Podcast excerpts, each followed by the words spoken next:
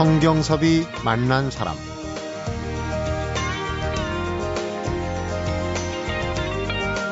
한국장학재단에서 운영하는 멘토링은 사회지도청 인사와 대학생과의 만남을 조성하고 바른 품성과 리더십을 갖춘 사회 인재로 성장하도록 지원해서 글로벌 리더를 육성하고자 한다. 성경섭이 만난 사람, 오늘은 한국장학재단 최고의 인기 멘토죠. 서울사이버대학교 가족상담학 엄정희 교수를 만나봅니다.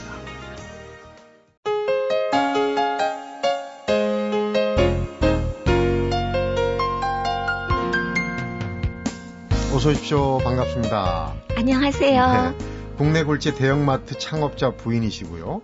또 50대 석박사 공부를 해서 60세 교수가 되셨고 상담 전문가시고 대학생들 간에는 아주 최고 인기 멘토라고 그러시는데 어떻게 이 모든 것들이 연결될지 청취자분들이 아주 궁금해 하실 것 같아요. 하나하나 풀어드리도록 하겠습니다. 우선 엄정희 교수님이 그 한국장학재단의 최고 인기 멘토라고 소문이 자자하시던데 인기는 좀 피부로 느끼십니까? 아니요, 저희 그 한국장학재단에서 매달 뉴스레터를 발간하고 있는데 네. 기자가 찾아왔더라고요. 스타 멘토에 좀 나와주십사 하고 음. 그래서 그런 적이 있었어요. 아, 네. 어쨌든 소문이 있으니까 또 기자가 찾아가지 않았겠습니까? 대학생들의 어떤 정신적인 지주 어떻게 하시는지 그 한국 장학재단이 우선 궁금해요. 어떤 기관인가요? 한국 장학재단. 예, 한국장학재단은요, 우리나라 최초의 장학사업 전담 기구라고 할 수 있습니다. 네. 그래서 여태까지는 이곳저곳에서 하던 그 국가의 장학 사업을 일원화한 폭이죠. 네. 그래서 경제적으로 아무리 어려워도 의지와 능력만 있으면 음. 누구나 최고 교육을 받을 수 있도록 도와주는 어, 공공기관이 한국장학재단입니다. 거기서 그러니까 이제 보통 이제 대학생들 요즘 대학생들이 고민이 많잖아요. 그렇죠. 그런 이제 고민 상담도 해주고 네. 앞길 지도 해주는 그렇죠. 사회 지도층 인사와 이제 대학생들이 이렇게 연결시켜주는 네네. 그런 네. 멘토링 사업을 하고 있는데 네네. 네. 어, 사회 지도층 얘기를 하니까 이제 그 남편께서 네. 직접 소개를 해주시죠. 어느 정도 유명하신 분인지. 아, 저기 그 홈플러스 회장 일을 맡고 있어요. 네. 13년 전에 예, 열심히 하려고 합니다. 네, 그러니까요. 네. 홈플러스 하면은 국내에서 이제 굴지 대형 마트인데 네. 이승환 회장님이시죠. 네. 회장님께서 처음 멘토링을 시작하셨는데 네. 너무나 바쁘셔갖고 네. 이제 내조하시는 부인분께 SOS를 네. 협조 요청을 좀 하신 거군요. 네, 맞습니다. 음. 2년 전에 이승환 회장이 먼저 시작을 했었어요. 네. 그랬는데 굉장히 재미나고 좋은데 이제 어, 어, 현실적으로 너무 바쁘다 보니까 음. 좀 같이 하자. 그래서 같이 하게 됐또 제가 전공이 상담학이다가 보니까 네. 같이 하기 시작했는데 같이 해보니까 진짜 너무 많이 재밌더라고요. 이렇게 부성하고 모성이 음. 이렇게 어우러지는 것 같아서 그 멘티들도 좀 좋아하고 저희들도 참 재미있게 가족처럼 그렇게 어, 멘토링을 하게 네. 되었어요. 네. 남편 이 회장님은 뭐 이 대학생들 간에도 셀러리맨 성공 신화의 주인공 아니십니까? 그래서 학생들이 어떤 이제 멘토에 대응되는 게 멘티 아니지 않습니까? 네, 스승과 네. 제자, 사제간에 비유할 수 있는데 네. 그 멘티를 좀 자청하는 대학생들이 네. 상당히 많았겠어요. 네, 좀 그랬죠. 음, 그러니까 그 원래 그 남의 집 아이들 봐주는 게 힘들어요. 외손주 봐주는 콩밥 먹겠다는 좀 그 뭐한 표현이지만 그런 얘기 네. 그러니까 그 다른 집 자제들 아이들을 네. 이렇게 그 멘토를 해준다는 게 네. 사실 쉽지 않은 과제거든요. 네. 어디서부터 시작해야 될지 이런 것도 그렇고 네. 무엇을 가르쳐야 될지도 그렇고 네. 처음에 이제 집으로 네. 그 멘티들 학생들을 초청을 초대를 하셨다고요. 그렇죠. 예, 그 집으로 초청해 보니까 참 부쩍 가까워지는 것 같은 네. 그런 느낌이 느껴졌어요. 저희 집에 와서 뭐 저희 집 세 가지 보물, 우리 집엔 이상한 게 또 보물인데 음. 그세 가지 보물도 함께 나누고 또 38년간 그 이승환 회장을 위해서 이렇게 파일을 만들어준 게 있어요. 60매 음. 파일, 두꺼운 파일이 16권이 됐는데 그것도 네. 보여주면서 까르르 까르르 웃고 어, 여러 가지 좀 가까워졌던 것 같아요. 네. 그래도 아까 어, 우리 국장님께서 말씀하셨는데 힘들지 않았겠느냐 그렇게 말씀하셨는데 저희 가정에서 보면 그 아들을 그 하늘나라를 보낸 후에 네. 저희들이 생각하는 건 꼭 육신으로 난 아들만 아들이냐 음. 어, 이렇게 멘토링에서 만난 그 멘티들도 아들처럼 딸처럼 느껴지는 거예요. 네. 근데 이 회장도 똑같이 그렇게 느낀다는 거예요. 그래서 저희가 그렇게 1, 2년 하면서 참 기쁨으로 음. 했어요. 그리고 과제는 어렵지 않겠냐 했는데 저희들이 멘티를 만났을 때 우리 멘 멘티들이 청년기를 지나고 있었기 때문에 네.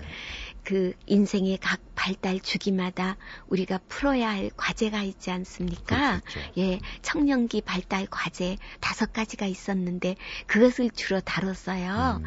음. 어, 뭐 첫째는 나는 누구인가 하는 자아 정체성의 문제, 둘째는 삶에서 붙들어야 할 가치, 그건 무엇일까? 하는 문제. 네. 또 셋째로는 진로 상담, 나의 길, 나의 꿈, 난 어디로 가야만 하나. 음. 또 넷째로는 이성의 눈이 눈이 뜨는 시기인데 그 이성 교제 또 나아가서는 가족에 대해서 소홀하기 쉬운데 그 가족 관계 또 나아가서 이웃 관계 어떻게 하나 그 관계에 대해서 많이 토론하고 이야기하고 또 마지막 다섯 번째로는 리더십 네. 에 대해서 이야기했습니다. 그렇군요. 그래서 음. 어, 그 얘기할 거는 참 많았어요. 네. 그러니까 그 가르치신 내용도 네. 지금 청취자분들 중에도 대학생들도 있고 이제 부모, 네. 학부모들도 계실 네. 텐데 네. 그 얘기, 네. 귀감이 되는 얘기는 좀 이따 하기로 하고 네. 말씀 듣다 보니까 그냥 넘어가시는데 궁금합니다. 집에 보물이 세 가지나 있다고 그러는데 아, 혹시 네. 공개하실 수 있습니까? 네. 오늘 예, 가져올까 하다 짐이 많아서 못 가져왔는데요.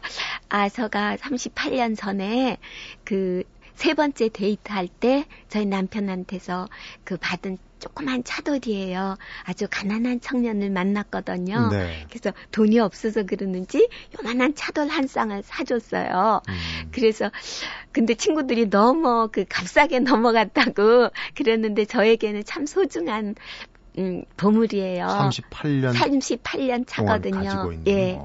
결혼 38년 차인데 차돌맹이 두 개. 네, 그래서 그 어떻게 이렇게 보관을 잘했는지 지금 생각해도 어뭐 자수성가 했으니까 셋집에 이사도 많이 다녔는데 음. 그럴 때도 보관이 어떻게 잘 됐고 또 보물 이호는요. 어, 수해 전에 음, 5월 가족의 달때 한국일보사에서 저희 남편 이승한 회장에게 가족에 대한 글을 좀 써달라. 네. 그래서 저희 남편이 어, 제가 별명이 오리인데 사랑하는 아내 오리와 또 사랑하는 딸 현주에게 이렇게 편지문을 냈는데요. 네. 독자들이 그 피드백이 참 뭉클하다고 참 좋다고 이렇게 왔다는 거예요. 네. 그래서 한국일보 사장님이 동판을 떠서 저희 집에 보내주셨어요. 그 글을. 네. 그래서 그게 저희 집의 두 번째 보물이고요. 네. 세 번째 보물은 저희 부부가 책을 좀 같은 무렵에 세트 책을 썼어요.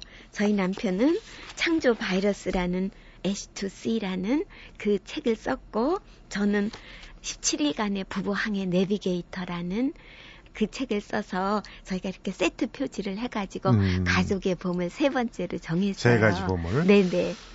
보물이 전부 공통적으로 부부간에 아주 애틋한 정을 담고 있는 것 같아요. 그러니까 이렇게 어, 부부간에 부부애가 깊으신 분들한테 네. 아이들을 멘토링을 맡긴다 그러면은 네. 거의 틀림없을 것 같습니다. 뭐 아주 걱정될 일이 없을 것 같은데 어떤 부부간에 남편이신지 이 회장님께서는 네. 주로 어떤 조직에 관련된 거 리더십 같은 네. 걸좀 네. 전수해 주시고 네. 부인인 엄 교수께서는 이제 이 살아가는 얘기, 가족 얘기, 네. 친구 얘기 이런 쪽으로 네. 그러니까 예전부터 엄부자모라고 그러지 않습니까? 지금 네, 역할 분담을 해서 멘토링을 하니까 더 효과적이겠어요. 네, 그런 것 같아요. 두 분을 멘토로 모신 대학생들 너무 그 행운아들일 것 같아요. 작년부터 하셨고 인원은 많지가 않아요? 네, 어, 올해 8명이었습니다. 올해 8명. 네네. 작년에는? 작년에는 6명이었어요. 네. 그러니까 올해까지 1년 단위로 해서 이제 6명, 8명, 14명인데. 네, 네. 14명의 대학생. 수적으로는 많지 않지만은 네. 그 학생들 어떻게 네. 멘토링 했는지 지금 네. 그 얘기를 들어보면은 네. 다른 분들도 참고 많이 되실 것 같아요. 네, 하나하나 좀 네. 풀어보도록 하겠습니다. 성경섭이 만난 사람 오늘은 한국장학재단 최고의 인기 멘토신데요. 서울사이버대학의 가족상담학 엄정희 교수를 만나보고 있습니다.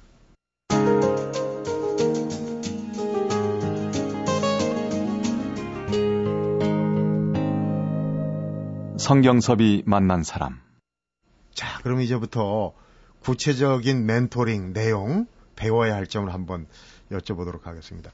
이번에 이제 8명의 대학생을 멘토링한 내용을 담아서 책을 내셨어요. 청춘을 디자인하다. 네. 이 청춘을 디자인하는 매뉴얼, 방법서라고 네. 이렇게 규정을 하셨는데 책 앞에 인상적인 구절이 있더라고요. 나의 네. 인생은 네모다.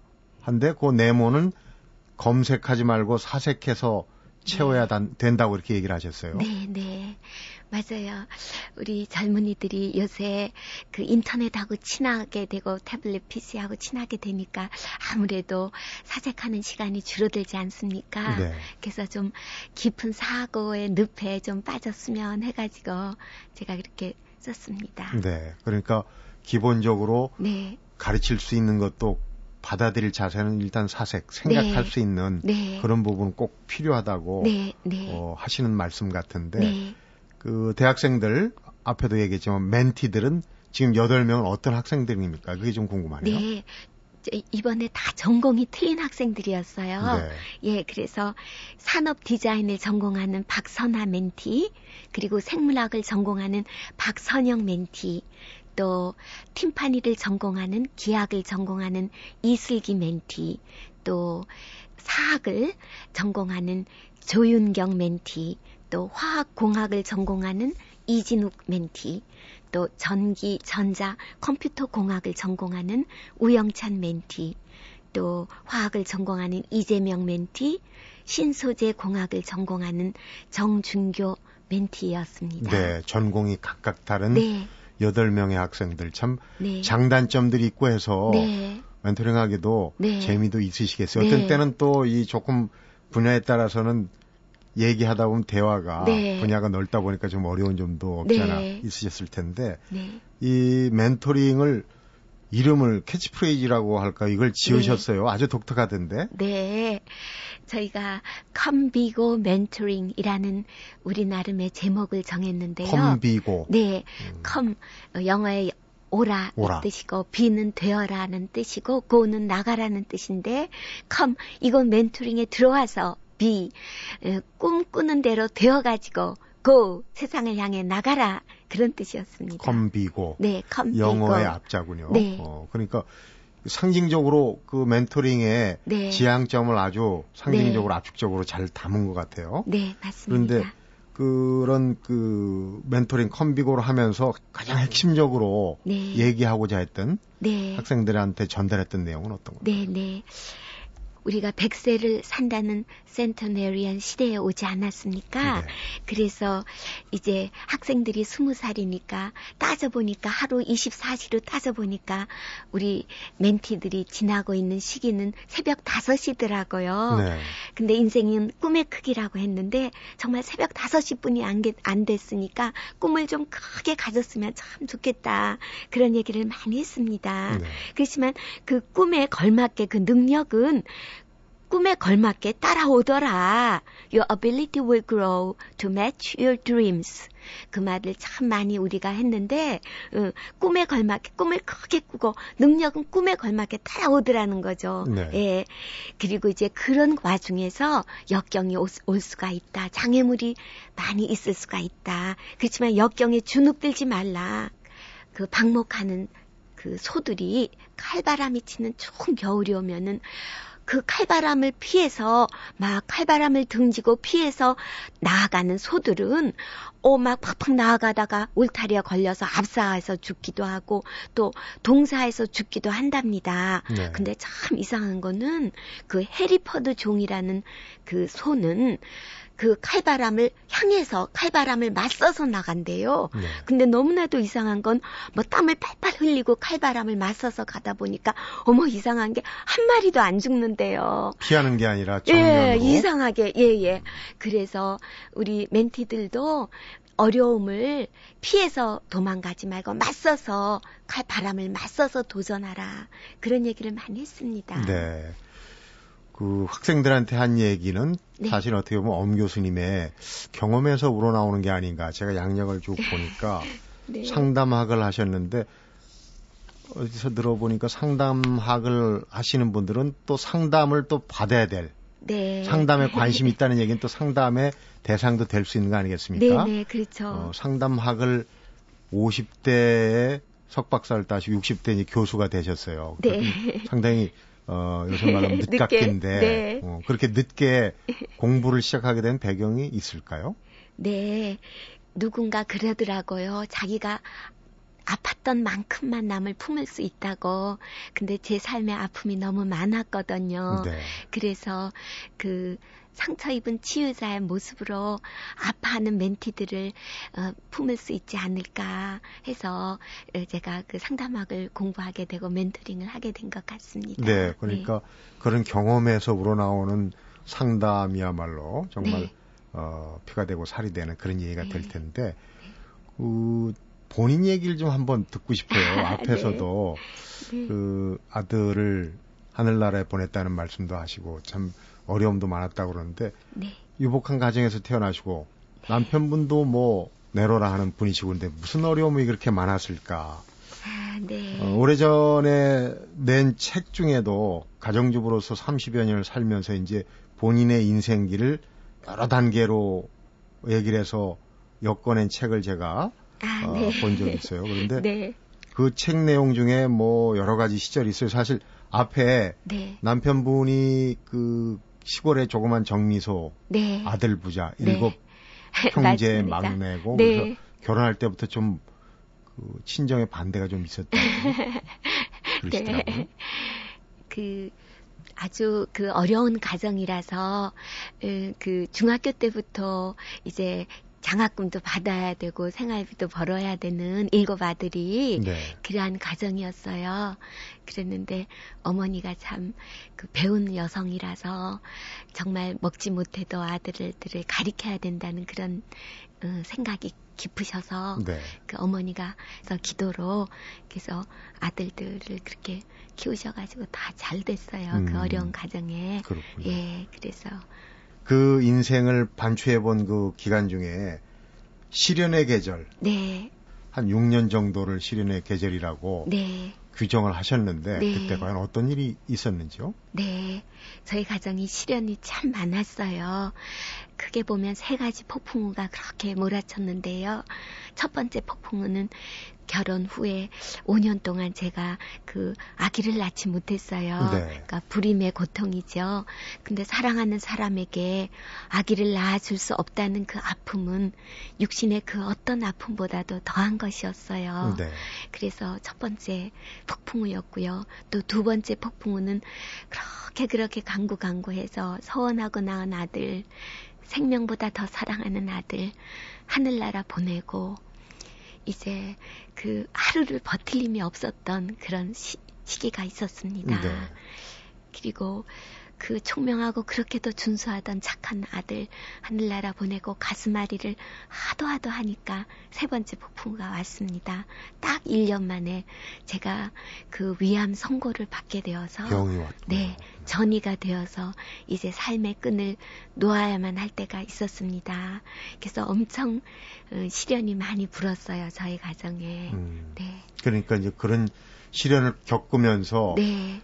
어, 거기서 이제 제기하면서 그 제기할 수 있었던 힘 자체가 네. 가족이 아니었나? 네, 저는 맞습니다. 그렇게. 네, 제가 책에도 썼지만 첫 번째 쓴 책 제목이 사랑하는 사람을 위하여 오늘을 이라는 제목이거든요. 네. 예, 그거는 제가 음, 아들을 하늘나라 보내고 정말 죽음이 삶보다 쉬워도 정말 두 배, 세 배 아니라 다섯, 여섯, 일곱 배 쉬웠습니다. 그래서 죽을 수뿐이 없는 상황인데 가족 사랑의 끈 때문에 제가 죽지를 못했거든요. 네. 그래서 그 책 제목이 사랑하는 사람을 위하여 오늘을 어떻게 해서든지 죽지 말고 견디어 보자 이런 뜻으로 사랑하는 사람을 위하여 오늘을 이런 제목을 갖게 되었어요. 네.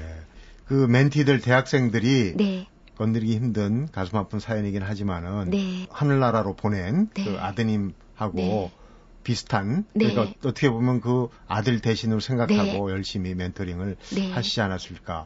남편분께서 어디 인터뷰를 한 걸 제가 보니까 어, 별명이 오리시라고 그러니까. 아, 네. 별명이 생기게 된 연유도 제가 듣긴 들었어요. 아, 네.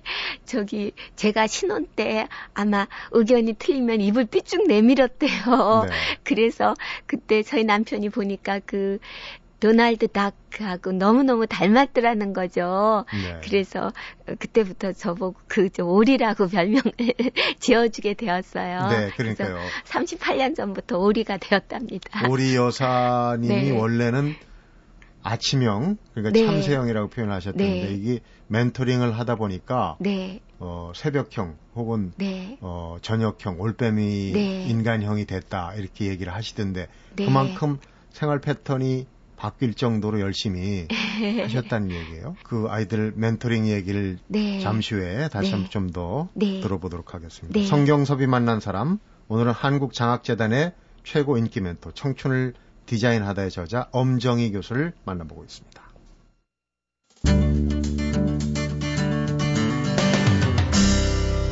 성경섭이 만난 사람 청춘들과 격이 없이 어울리다 보면 이제 그네들 청춘들이 어떤 고민을 갖고 있는지 가장 깊숙이 알 수 있는 분 중에 한 분이실 것 같아요. 요즘 네. 젊은이들 네. 20대 네. 어떤 고민을 가장 많이 하던가요? 네.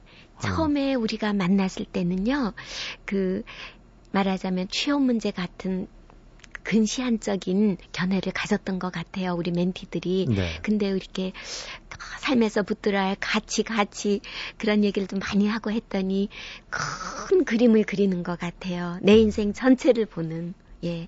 차간 대국 착수 소국이라는 우리 그 얘기를 많이 했거든요. 네. 꿈을 크게 전체적으로 보는 내 인생 전체적으로 보는 그 안목이 있어야 된다 하니까 우리 멘티들이 전체 그림을 이제 바, 라보기 시작하는 것 같아요. 네. 그리고 실천은 작은 것부터 예. 돌파하는 힘이나 이런 거는 네. 부족할지 몰라도 또 네.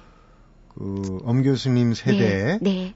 그 젊은 시절에 비해서 또 장점들도 네, 그렇죠. 많이 발견하셨을 맞습니다. 것 같아요. 네네. 저희들이 참 놀랍니다. 우리 멘티들 만나면서 그 멘티들이 굉장히 이 기성세대하고 다른 장점이 굉장히 포용력이 있더라는 거죠. 굉장히 다양성이 있더라는 거죠. 그래서 우리 기성세대는 참 부끄럽게 뭐 이렇게 지방에 따라서 학교에 따라서 뭐 빈부에 따라서 나이에 따라서 괜히 편을 짜고 편을 음. 가르는 그런 조금 느낌이 있는데 우리 애들은 멘티 젊은이들은 굉장히 포용성이 그래서 그 포용성을 참 우리가 많이 배웠어요 이 회장하고 예, 그 다양성 네. 남을 인정해 주는 거 어, 그런 게참 엿보였습니다 젊은이 어떤 면에서는 이제 네. 멘티들이 멘토가 네. 되고 네. 서로 역할이 네. 바뀐 거죠. 저희도 많이 배웠습니다. 네. 네. 그리고 또 참 저희들이 감동이었던 것이 그 우리 여학생 4명, 남학생 4명이었거든요. 근데 그 안에서 peer mentoring이라는 거 있지 않습니까? 동료 멘토링. 네, 그 peer, 그 막내가 네, 네, 막내가 있었는데 어 그 누나들 형들이죠. 그 막내를 어떻게 support를 하는지 얼마나 성장을 했는지 몰라요. 1년 후에. 네. 그래서 군에 갔습니다. 음. 한한 달 전에. 예. 그렇게 1년씩 멘토링을 하고 네. 또 내보내고 하다 보면은 네. 마치 아이들 네. 그 결혼해서 내보내듯이 네. 좀 아쉬울 네. 때도 많을 것 같아요. 참 이번 이번 기회는 더군다나 참 아쉬웠어요. 이기 멘티들하고는 왜냐하면 책을 같이 썼거든요. 네. 그래서 여기 이기 멘티들이 쓴 부분이 많이 있어요. 뭐 백자로 자기 삶의 주제를 적어보자 했던 거 다 있고 또 인디언식 별칭을 지어보자. 음. 자기 안에 자원을 표시하면서 그래서 인디안식 별칭을 다 지어보고 또 진로 상담에서는 이제 어, 성격 분석을 좀 해보자.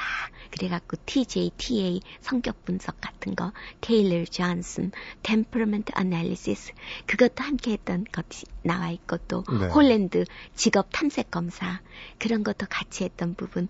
그래서 이기 멘트들하고는 같이 책을 썼기 때문에 너무너무 친하게 음. 정말 자식처럼 지냈는데 이제 헤어져야 된다니까 너무 아쉽고 네. 섭섭해서 예 그렇게 했는데 얘들이 멘토링 후기에도 썼는데 참 그렇게 성장을 많이 했어요. 뭐 그전에는 꿈이 뿌옇게 보였는데 꿈이 선명하게 보이기 시작했대요. 네. 또 어떤 멘티는 나는 어디에다가 무슨 목적으로 집을 지을까 밤낮 생각했었는데 이제 1년 멘토링이 끝나가다 보니까 이제 설계도를 그릴 참이더라는 거죠. 예. 그리고 이제는 그 자기네들의 삶의 목표가 바뀌었다면서 자기 하나의 행복이 아니라 함께 가는 행복을 음. 그게 진짜 행복이라고 막 이렇게 후기에 써준 걸 볼 때 섭섭한 마음이 위안으로 바뀌더라고요. 네. 그러면서도 참 섭섭했는데 또 편지를 보냈어요. 저기 멘토님, 저가 딸같이 평생 할게요. 또 아들같이 좋은 일, 또 어려운 일 때 찾아오겠습니다. 이런 마지막에 편, 편지를 받았어요. 네. 예. 우리 저 엄 교수님하고 유 회장님이 네. 사회지도층과 학생들의 가교 역할은 멘토링. 네. 작년 올해 불과 14명이지만은 네. 이런 모임들이 네. 우리 나라 안에 네. 여러 열이면 네. 열, 백이면 백되면 네. 계산이 벌써 몇 명이 네, 나옵니다. 네. 이렇게 이제 네. 변화시킬 수 있다. 그렇게 생각을 하는데 저도 국장, 아쉽더라도 네. 보내고 네. 또 다른 학생들 네, 받으셔야 맞습니다. 되겠죠. 저도 국장님 생각하고 똑같아요. 이 멘토링이 이 우리나라 전역으로 퍼졌으면 좋겠어요. 1년 후에 보니까 많이 성장하고, 예, 지금 한국장학재단에 2기 때는 200명의 멘토였는데요. 저 이경숙 어, 장학재단 이사장님의 꿈과 비전은 그 300명이 돼가지고 올해 네. 3기 때는 300명 지도층 인사들을 에게 부탁을 해서 멘토 300명을 하고 싶다고 하시더라고요. 300분이 네. 뭐 어림잡아서 8명, 10명. 8명, 10명만 네. 해도 그게 어디입니까? 네. 그 학생들이 네. 또 나가서 네. 할수 있는 일. 네. 어, 멘토링을 한 내용을 이제 그 구체적으로 다 듣지 못해서 아쉽긴 한데 젊어서 고생은 사서도 한다고 그러잖아요. 그만큼 경험을 많이 하라는 얘기인데 어, 청춘들한테 이 멘토를 한 멘티들 열 몇 명 외에도 우리 네. 20대 청춘들한테 네. 이것만은 꼭 해야 된다. 네. 우리 엄 교수님이 네. 얘기하고 싶은 거 네. 있으시면은 말씀해 주시죠. 네. 저희가 책에서 아까도 말씀드렸듯이 다섯 가지를 청년기 발달 과제를 다섯 가지를 다루면서 어, 첫 번째로는 나는 누구인가 여러 가지 게임을 하면서 나는 누구인가를 알아보는 것. 또 두 번째로는 그 내 삶에서 붙들어야 할 가치 우리가 다섯 가지를 이야기했는데 아무리 지워도 지워지지 않는 이름, 사랑의 가치, 또 불행을 행복으로 만들 수 있는 긍정의 가치, 또 세상에서 가장 무서운 것은 자기야하고 했던 그 약속, 그러니까 그 신념이라는 가치, 그 다음에 그 신이라는 가치, 그리고 또 마지막으로 그 봉사의 가치, 신이 우리에게 두 손을 준 것은 하나는 자기 자신을 위한 손이고 다른 하나는 남을 위한 손이다. 네. 그런 얘기를 많이 했어요. 그리고 세 번째로는 진로 상담. 응, 꿈을 찾는 이야기를 했는데 꿈을 찾는 그 여섯 가지 방편에 대해서 이야기를 했었던 것 같습니다. 네. 그래서 꿈을 찾는 여섯 가지 방편이 하나는 독서, 둘째는 일기, 셋째는 대화, 또 넷째는 그 여행, 다섯 번째는 봉사, 여섯 번째는 사랑해 보기. 그래서 세 번째로 진로 상담을 했고 네 번째로는 관계 이야기를 많이 했습니다. 음, 작은 의자가 편히 쉴 수 있는 그 친구가 그 가족이 편히 쉴 수 있는 작은 의사가 나부터 먼저 되어주자 이런 얘기를 했고 다섯 번째 리더십 얘기를 했습니다. 근데 이, 이 모든 얘기 중에서 제가 꼭 하고 싶었던 얘기는 네. 음, 그 은혜는 겨울철에 자란다. 하는 그 grace grows best in winter라는 이야기를 들려주고 싶어요. 시련을 얘기하시는. 네네. 그래서 우리 인생에서 역경 지수가 높을수록 우리가 성공한 삶이 될 수 있다는 것을 정말 어, 이야기해주고 싶어요. 그래서 그 성공은 인생의 지경을 넓혀주지만 실패는 인생의 깊이를 더해준다. 그 말이 참 맞는 것 같아요. 그래서 고난이 오면 내가 진짜 훌륭한 사람이 될 수 있구나. 아주 청신호로 받아들여야 된다는 거죠. 네. 예, 고난이 축복이라는 말을 꼭 멘티들에게 그리고 젊은 청년들에게 하고 싶었어요. 네, 엄정희 교수님도 이제 청춘을 디자인을 하는 매뉴얼을 네. 내셨지만 네. 60부터 청춘이 시작된다. 제2의 청춘이 시작된다 네. 그래요. 네. 엄 교수님 개인의 네. 제2의 청춘을 지내시는 이 시기에 네. 개인적인 꿈은 뭡니까? 아, 저는 비전 컨설턴트가 되고 싶어요. 네. 그 젊은이들의 꿈을 들으면요. 너무너무 가슴이 뛰어요. 네. 그리고 그 젊은이들을 만나면 그 젊은 청년들의 안에 있는 자원이 있잖아요. 네. 누구나 신에게서 받은 그 자원이 있는데 자원을 함께 캐주는 광부의 역할을 해주고 싶고요. 네. 그리고 또 그 터널을 지나는 그 젊은이들이 있다면 그 터널을 함께 통과해주는 그 탐험가의 역할을 해주고 싶고요. 또 마지막으로 젊은이들이 그 역경을 지날 때 그 시각의 전환을 좀 돕고 싶은 그런 음. 비전 컨설턴트가 되고 싶어요. 시각의 전환이라는 거는 그 안델센 그 삶을 제가 이렇게 들여다 보니까요. 안델센은 정말 불행의 종합 선물 세트였더라고요. 네. 엄마가 매춘부고 그, 그 포주가 자기 그 엄마의 어머니, 외할머니였고요. 아버지는 정말 정신 착란을 일으켜서 정말 너무나 너무나 정신병 병동에 자주 가는 그러한 그러한 어려운 가정의 어려운 환경이었는데 이 인생을 보는 시각을 바꿨잖아요. 네. 그래서 주옥같이 아름다운 동화를 썼잖아요. 음. 성냥팔이 소녀. 뭐 그래서 그 시각을 바꾸는 그러한 방법, 그러한 노하우를 같이 풀어나가고 싶어요. 네. 청년들이 네. 꿈을 잃지 않고 살아갈 네. 수 있도록 어떤 등대 역할을 해주시는 네. 꿈을 갖고 계신데 네. 그 꿈이 네. 계속 좀 번창하길 바랍니다. 꼭 네. 이루어지길 바라겠습니다. 네, 고맙습니다. 멘토링 얘기하다 보니까 벌써 시간이 다 됐어요. 오늘 네. 어, 재미난 말씀 또 의미 있는 말씀 잘 들었고요. 네. 귀한 시간 내주셔서 고맙습니다. 네, 고맙습니다. 청춘을 디자인하다에 이런 구절이 있더라고요. 순항이든 나랑이든 꿈이 있고 목표가 있는 항해는 항해지만 순항이라도 꿈이 없고 목표가 없는 항해는 표류하는 것이다. 참 의미 있는 귀절인 것 같습니다. 성경섭이 만난 사람, 오늘은 한국장학재단의 최고 인기 멘토, 청춘을 디자인하다의 저자 엄정희 교수를 만나봤습니다. 청춘 디자인 매뉴얼이라고 하는 청춘을 디자인하다는 망원경과 현미경 역할을 꿈꾸며 엮었다고 합니다.